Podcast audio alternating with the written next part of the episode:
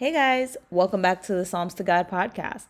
This is your host, Ree, and we're talking about prophecy this season. For this episode, which is long overdue, I had planned to discuss the spiritual parallels between Exodus and the final days, along with the parallels between the 10 plagues of Exodus and the signs of the times at the end of time. But with everything happening, it just didn't feel right. Now, don't worry, we're going to come back to this topic, but we need to talk about something else first. On October 7th, a few days after I had started working on the aforementioned episode, Hamas launched an attack on Israeli citizens. And in response, Israel officially declared war on Hamas.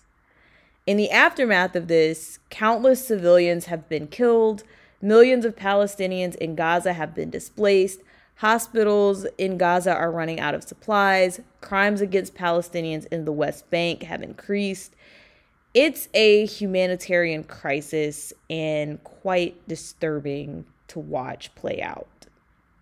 Now, I want to talk about a little history on modern Israel before we dive deep into this really difficult topic.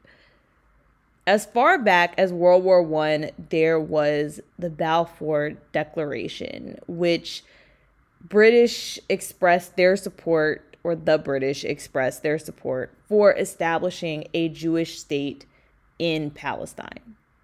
It wasn't until World War II that this got any traction with other countries. And after the Holocaust, people began to support Zionism. In 1948, a group of these Western nations formed Israel in the land of Palestine, which was already being lived in by the Palestinians. At that time, there was two separate countries, Israel and Palestine.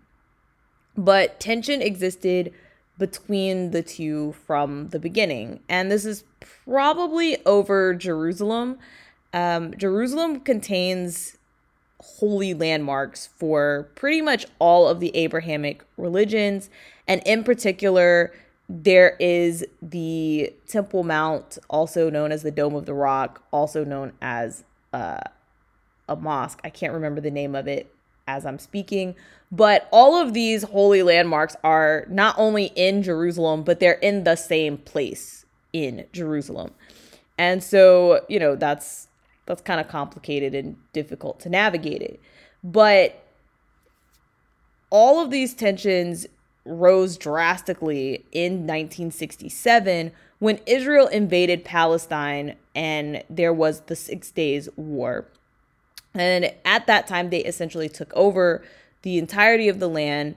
And so Palestinians have been living in Gaza and the West Bank where Israel is basically claiming control too. There's it's like a um, an occupation type of a situation from my understanding. So I've known this history for quite some time. There are some people who are just learning it, but I've I've known about the history of Israel and how the Palestinians have been treated for for quite some time. And in my mind, I've always likened it to the history of the United States. Um, the Europeans came and they took over America and they displaced the native tribes. Interestingly, there's a similar similar storyline in that the settlers who came here from Europe were fleeing persecution from the Catholic Church. Uh, even within the United States, a similar thing happened after slavery. There was a push to relocate the descendants of slaves, like myself, to Liberia. That didn't work very well, but that was a thing too. In general, there seems to be a history of persecute, persecuted people fleeing to go somewhere else. Generally, we call these people refugees. And there's only a few cases like the US and Israel where that actually resulted in a massive coup d'etat where the refugees become the ruling class in the land and start displacing the original people, causing a new set of refugees. Um, but I asked myself as I was thinking about this where does one go when they are persecuted at home? As a Black American, I then turned around and asked myself, when does a land become home? Like, at what point does someone go from being an immigrant to a native? You know, you have people who were born here, but they're first generation Americans or second generation Americans. Is this now their home? Or are they still, do they still have ties to their ancestors' home? How far in, right, does it take for you to become a quote unquote native?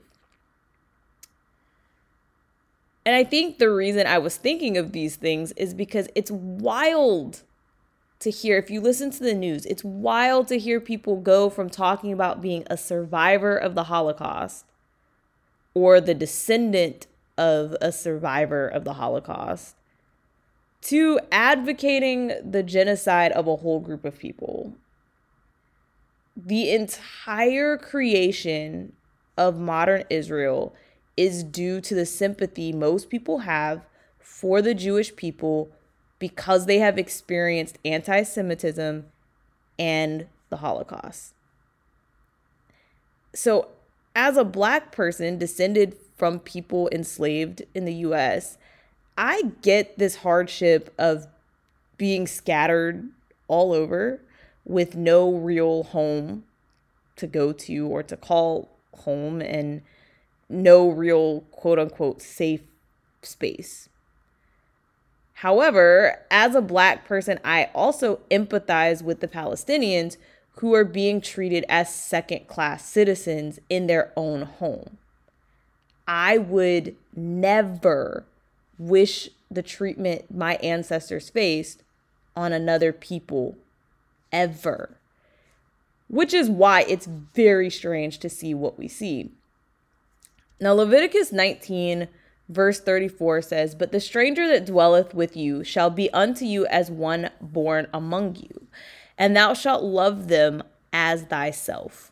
For ye were strangers in the land of Egypt. I am the Lord your God. That makes a lot of sense. But when you go back and read the origin story of ancient Israel, it doesn't actually sound much different from the creation of modern Israel. In Genesis chapter 17, verse 8, God promises Abraham that his descendants will inherit the land of Canaan. Note that Abraham had descendants other than Israel. There was Ishmael and all of his children. Um, he's widely accepted to be the father of the Arabs. Then Abraham had children with his third wife or his second wife, depending on whether you consider Hagar a wife or not. Um, but Keturah and him had a few kids. And then, of course, there are the descendants of Jacob's brother Esau, which became Edom.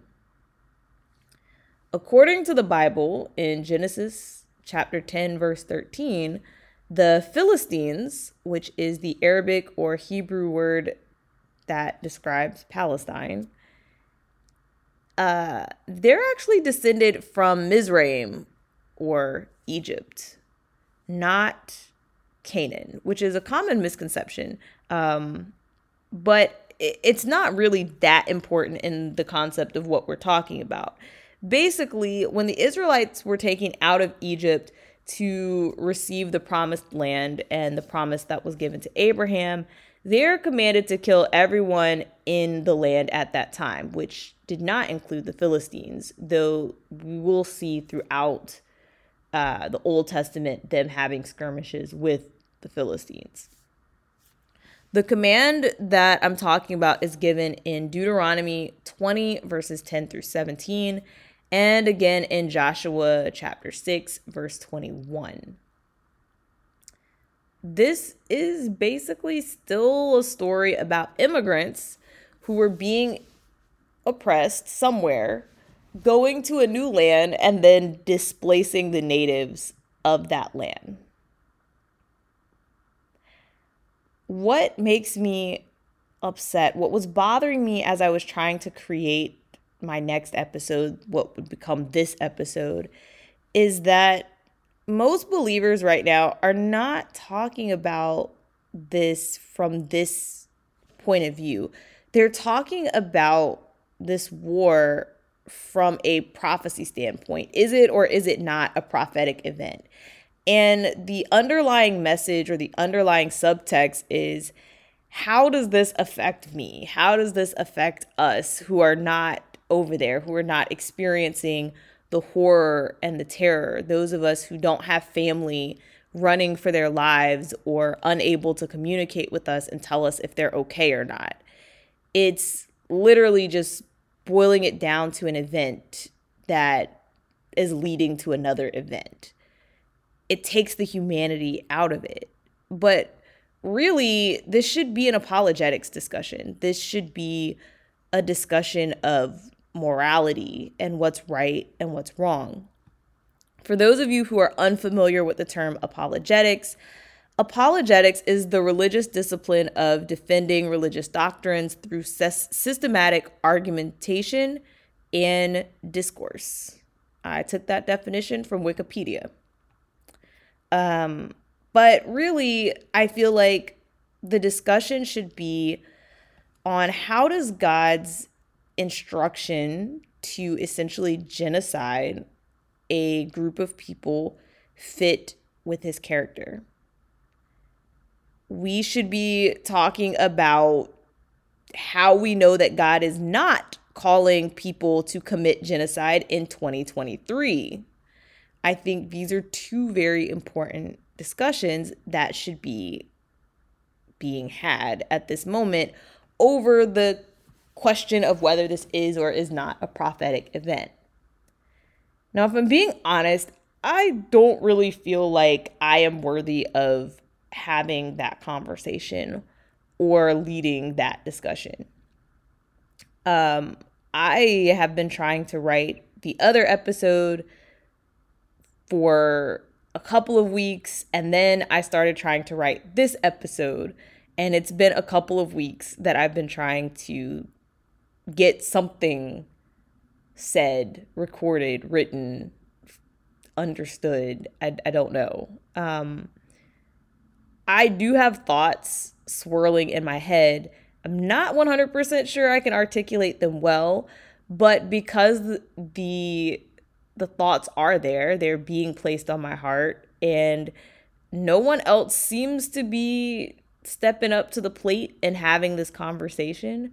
I thought that I should say something. So I ask for your grace and your patience and your prayers. Um, I'm going to share with you the things that I thought as I was studying through this and working through this um, in my own time. And hopefully, it is of use to you. And then we will conclude this episode um, and in the next episode, we'll go back to our discussion on prophecy. So, the first thing that I, w- I was thinking about is the story of Sodom and Gomorrah in Genesis 19. This is one time where God Himself actually destroys an entire city because of its wickedness. We know that the penalty of sin is, in fact, death. We're told this in Romans chapter 6, verse 23. God often gives us numerous chances to repent. Uh, Jesus himself says that we're supposed to forgive 70 times 7. That's given in Matthew chapter 18, verses 21 through 35.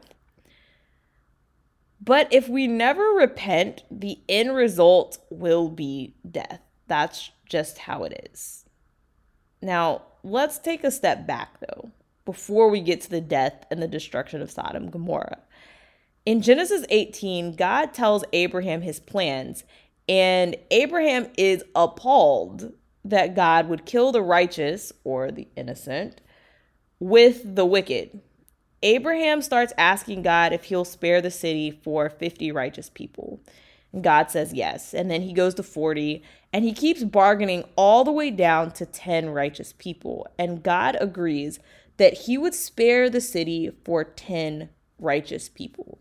Now, I don't know how big the city was, but even if there were only a thousand people in the city, 10 people would only be 1% of the population. So God was basically saying, I will spare the entire city for 1% or less of the population. Because our cities today have like hundreds of thousands or millions of people in them. For God to come and say that he wanted the Israelites to kill all of the Canaanites, I have to believe that there was a tremendous amount of wickedness happening amongst the Canaanites, that there were no righteous people among them. And that is why he made that decree.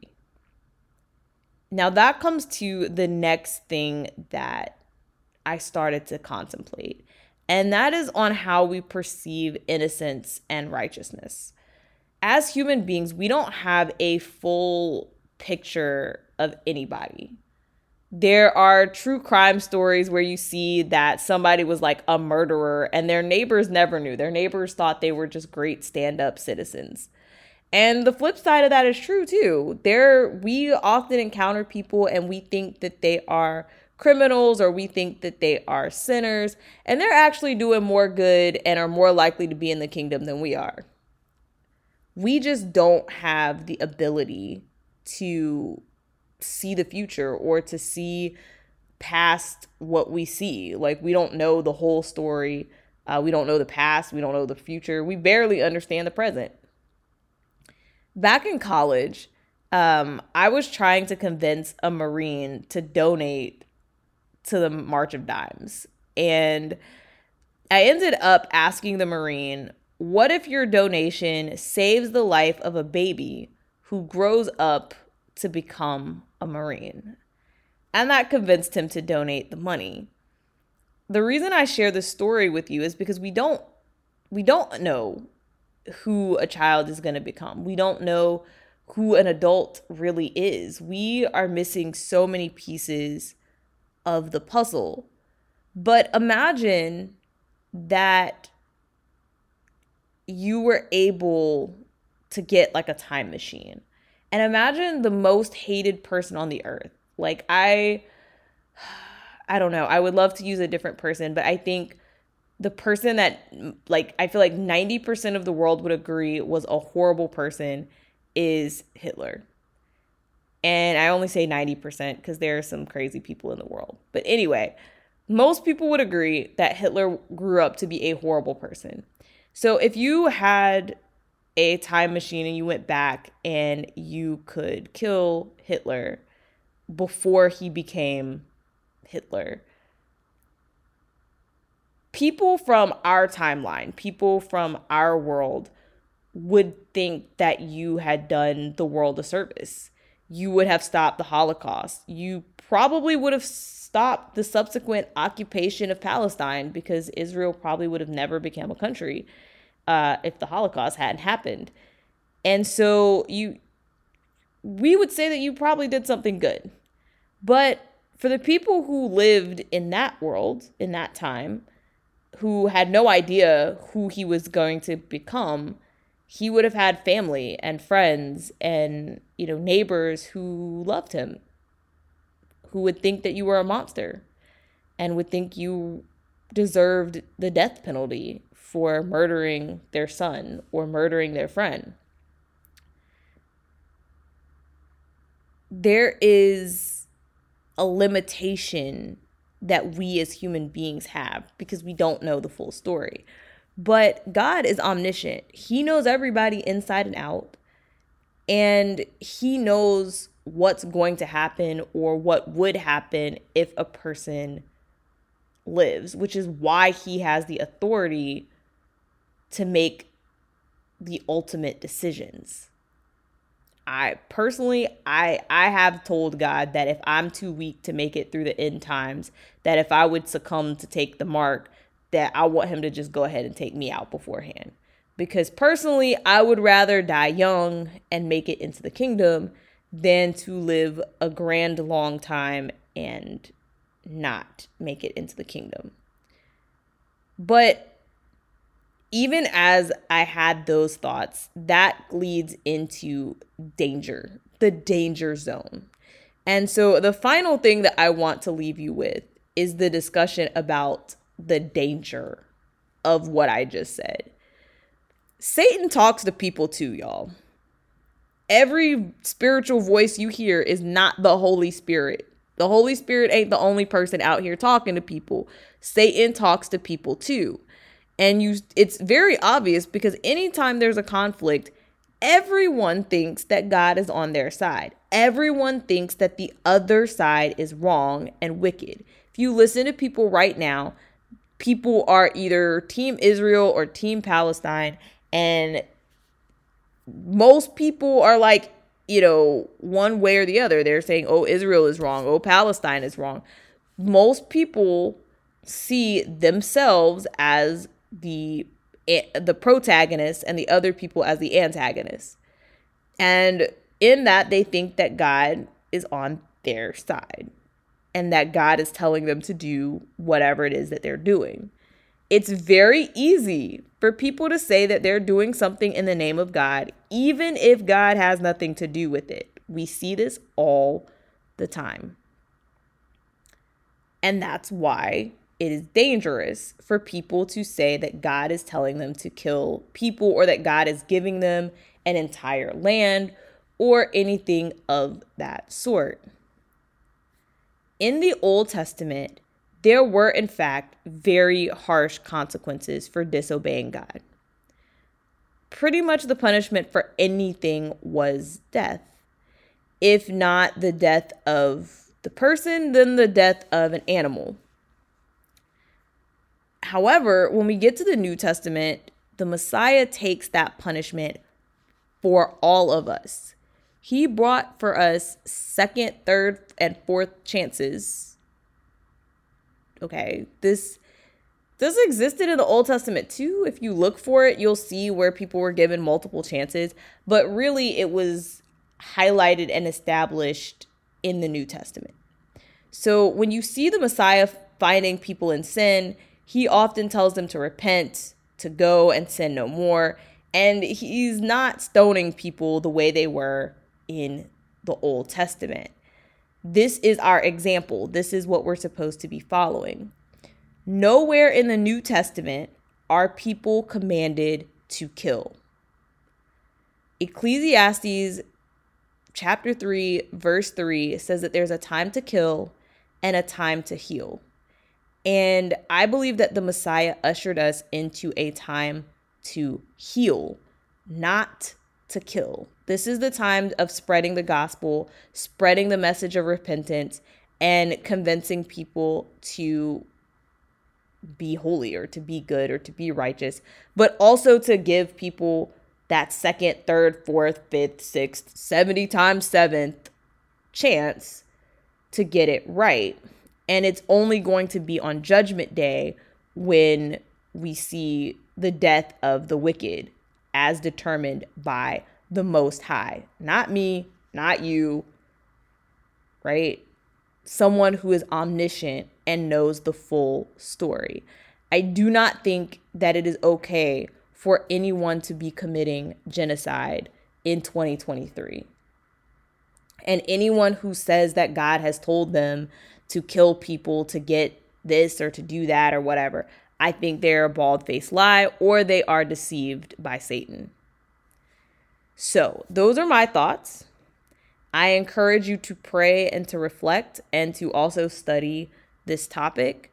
Um, and I encourage or ask that pastors actually start talking about these types of things and what matters because these are the places where we lose believers because you see this and it doesn't match with what you think is morally correct. Um, and it it becomes a wrestling that you have to do to see where your belief lines up with what's happening and what has happened and what's going to happen.